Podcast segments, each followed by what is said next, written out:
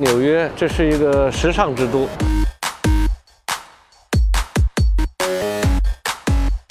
纽约塑造着一个特色的时尚文化与时尚经济，成为举世公认的世界级时尚中心。时尚翻过篇就是垃圾。如果能够以假乱真，我觉得让你有跟他谈恋爱的冲动，这种衣服应该很好。每年的时装周，无数顶级设计师的数百场 fashion show，吸引了无数明星和时尚达人蜂拥而至。时尚之都设定了当年和下一年的流行趋势和基调，没有人能够抗拒它的江湖地位。有些人就是忽悠在外边，说自己腿很长，其实其实从腰开始量的。这 你看这衣服。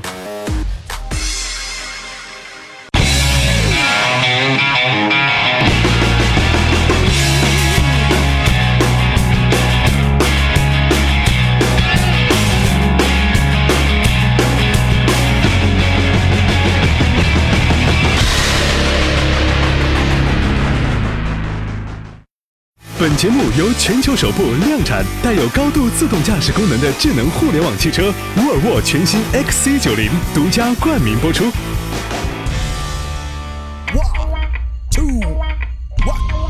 时尚行业是纽约市经济重要的组成部分，有超过九百家时尚公司将总部设在纽约。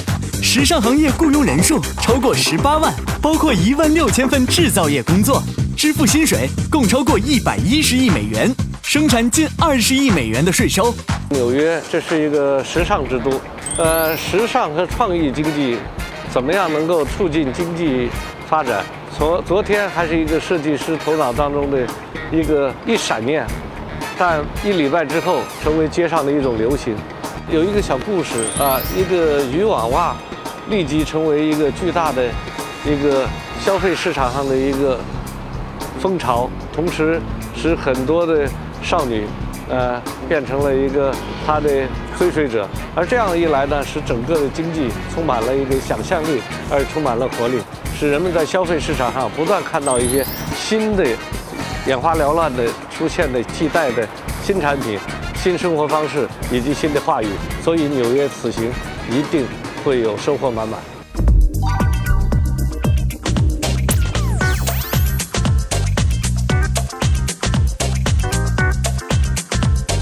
你好，你好，冯总。你好，My name is Janice，欢迎您今天来到我们的学校。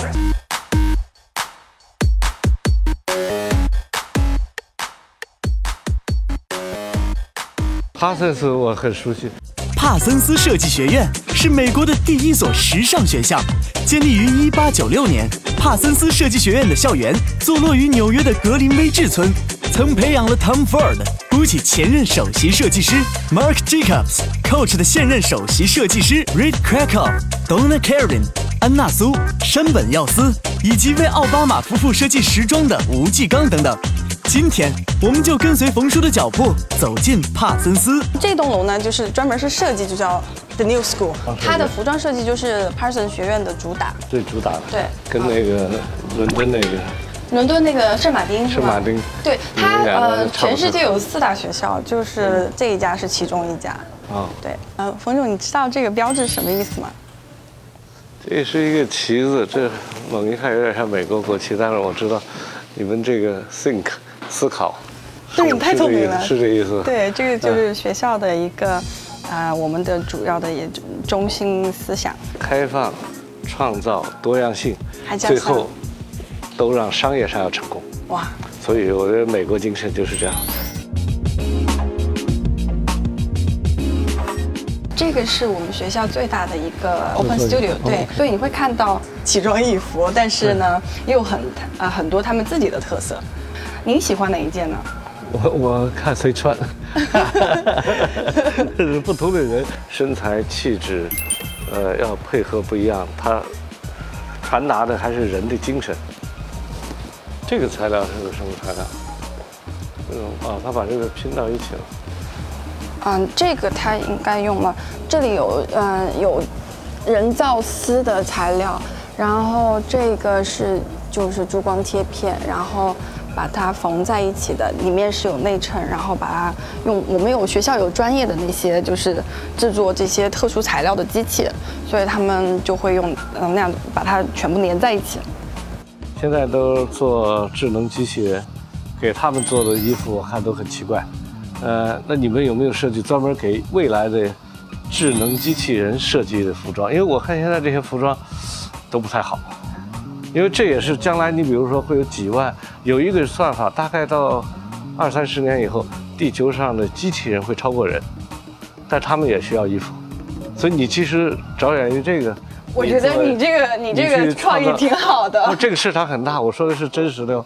现在这个智能机器人，它不管怎么样，它也要穿一个衣服，对吧？但这个衣服肯定跟我们通常的衣服有点不一样。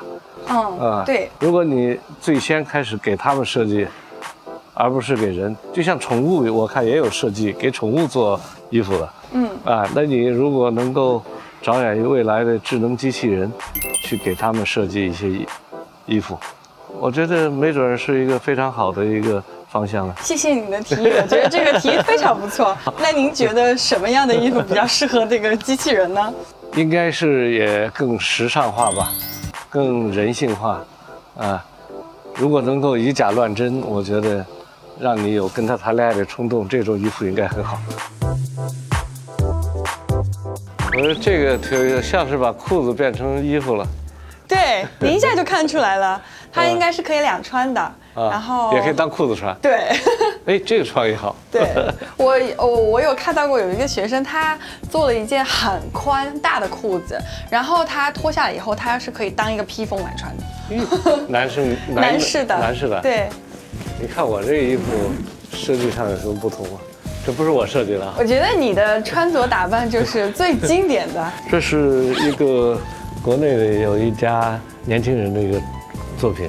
他们这个品牌就是把全球的军装拿来研究，哦，然后把军装当中的优点整合、整合提炼出来，啊，然后做成一个这个品牌。这个品牌呢，就是说比普通休闲衣服呢，呃，更具有一个特点，就是军装是对抗性特别强，因为你总是要爬呀、要踢呀，所以他就把一些对抗性。的一些元素啊放进来，嗯，呃，另外一个呢，军装还有一个特点，要挂的东西特别多，所以口袋多。还有一个呢，军装就是遇到一些野外一些特殊，呃，场合的情况下，有一些应急的一些措施。你比如有蛇，有蛇呢，他就会把这个拉出来，这个是可以拉出来的啊，拉出来以后就把腿就绑安全，就就绑住了，保护啊。啊，但是你普通的这种休闲服是没有的。对，哇！啊，另外这个呢，当然就是速干了，啊，非常轻。哦，不怕。怕另外呢，还有的军装呢，其中有一块布是可以吃的，紧急饿的没办法是可以吃的。这都军装做的。军装就是这样，它就是说，你不能拿随便，因为这个胃有时候会有一种饥饿感的时候，你要给它塞点东西呢，稍微能扛一顿，但又可以消化掉，最后排出来。所以他就有些军装会留一点这样的地方，紧急时候实在实在不行的时候可以对付一下。哇，那太另外呢，军装还有个特点，军装呢，你比如你有包扎的时候，你会发现有些布你撕不开。嗯。它军装就保证你朝任何一个方向撕都能撕，撕成一条，撕成块儿，最后来包扎伤口。哇。所以这个品牌呢，现在在国内呢，它就是在户外装里边细分出一个市场。就是专门做这一类，就是比户外装看得精神一点。那您是比较注重那个衣服的功能性？它是这样，一个是功能性，再一个也是我我喜欢比较闷骚的衣服，我喜欢比较闷骚的衣服。因为导演是个巴拉，是吧？哦，对对对，我也很喜欢那个品牌，我觉得国内有很多人喜欢 小闷骚的衣服，对，就得有点创新。但又不是说，因为我们商务活动多，你又不能够一家伙跑的像文艺青年一样，所以的话，它基本上就是说，哎，有点变化，如果领子小一点啊，等等，都是一点变化。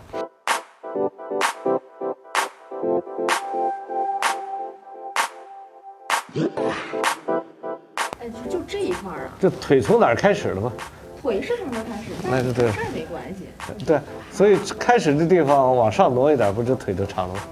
哎，对，我就说大家老比长腿，从哪儿比？从你比如从上面从哪儿量起了，往下量。我是从这里量对，我从肚脐眼开始量。对啊，那你大家就是所以比长腿得有个标准的，你肚脐眼以下，那大家都按肚脐眼量。你要是胯骨以下，就从胯骨往下量，否则的话，有些人就是忽悠在外边说自己腿很长，其实 其实从腰开始量的。就是你一定要把腿画长，你画十个长都没关系，但是在 fashion 里面就是一定要腿长。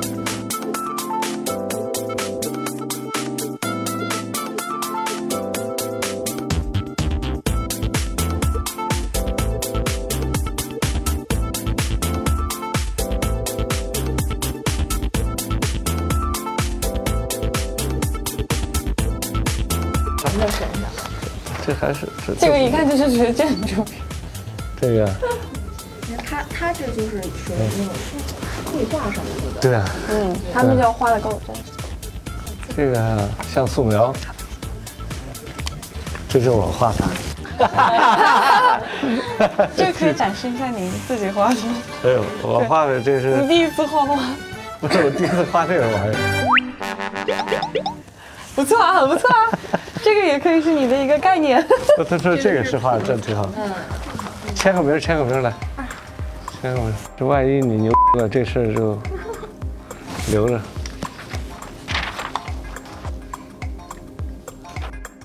穿裙子的大哥我们来试一下，啊，怎么样裁剪衣服？这个哎呦，这像干嘛？像小孩做作业一样。对，这是给你的作业。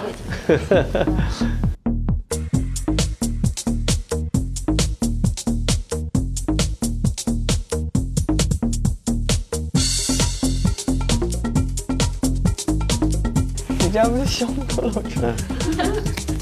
大老爷们儿吧。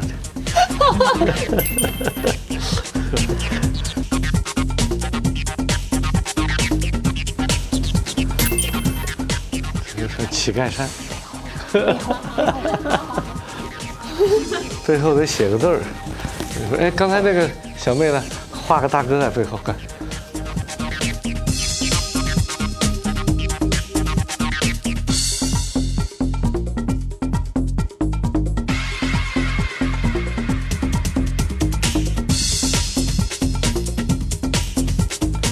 好，签个名，签到这儿。签名。签你的名儿，画一下。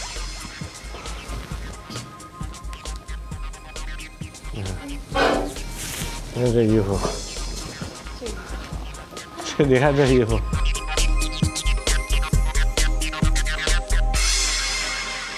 最近你知道国内电商有一个很火的一个网站吗？叫小黑裙。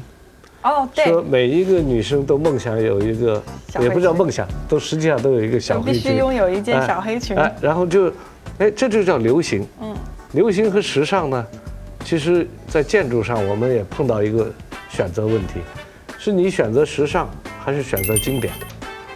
我做过一个项目，是我们现在在北京的新城国际这个项目，我们是和一个差不多两百年的历史这个公司合作的，一个英国公司。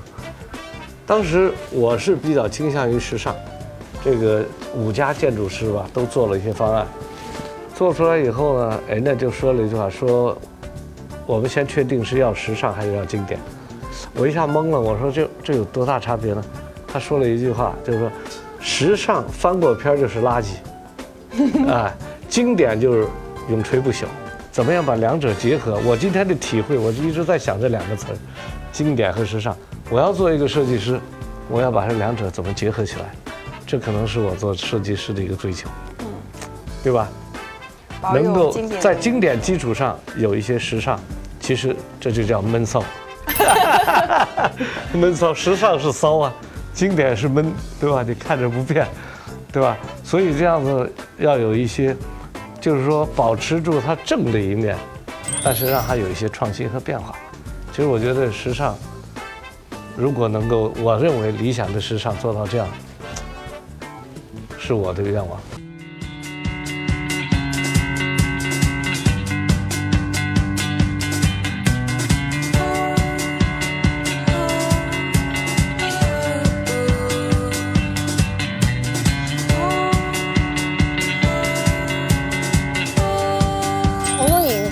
就是咱们做服装业的，将来回国发展有什么建议吗？没有，我觉得没啥建议，这玩意儿就你撒开了干就行了。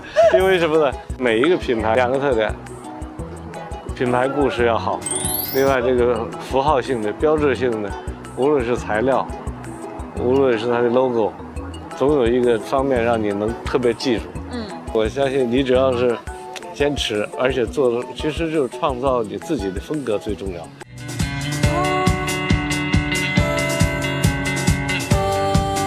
那您对这个啊、呃时尚在中国到底有多大的这个发展空间？但中国随着现在变成经济的逐渐的消费变成拉动经济的一个主要的一个力量之后呢，时尚这个产业呢，在中国有非常大的发展空间，几乎涵盖了所有领域。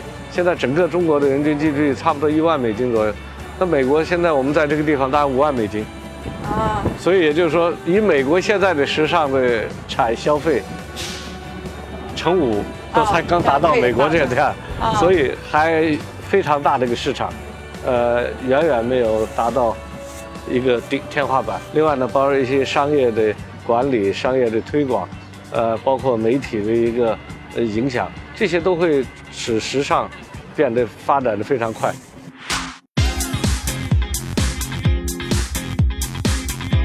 时尚经济呢是消费社会的一个重要的一个引擎，也是经济成长不断升级换代的一个重要的一个拉动力。呃，在纽约其实看的这一点看得非常清楚。呃，仅仅以服装为例呢，纽约在服装周这一段呢，推动了纽约的整个时装产业的不断的发展。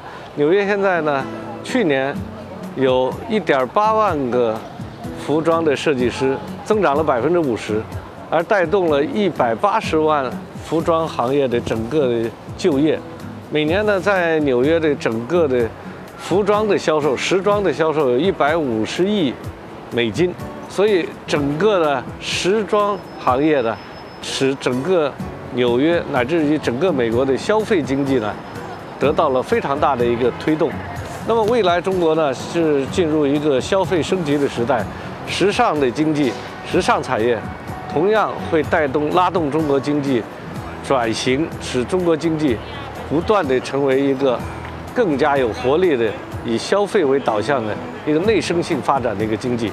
而这样的一个情况，对于中国经济转型，对于生活的美化，对于人们未来的不断的提升文明程度，我相信都是一个非常有意义的一个发展方向。所以，通过纽约，我们对这一点看得更加清楚。潜入深处讲故事，是非而是观世界。这里是冯仑风马牛，我们下回再见。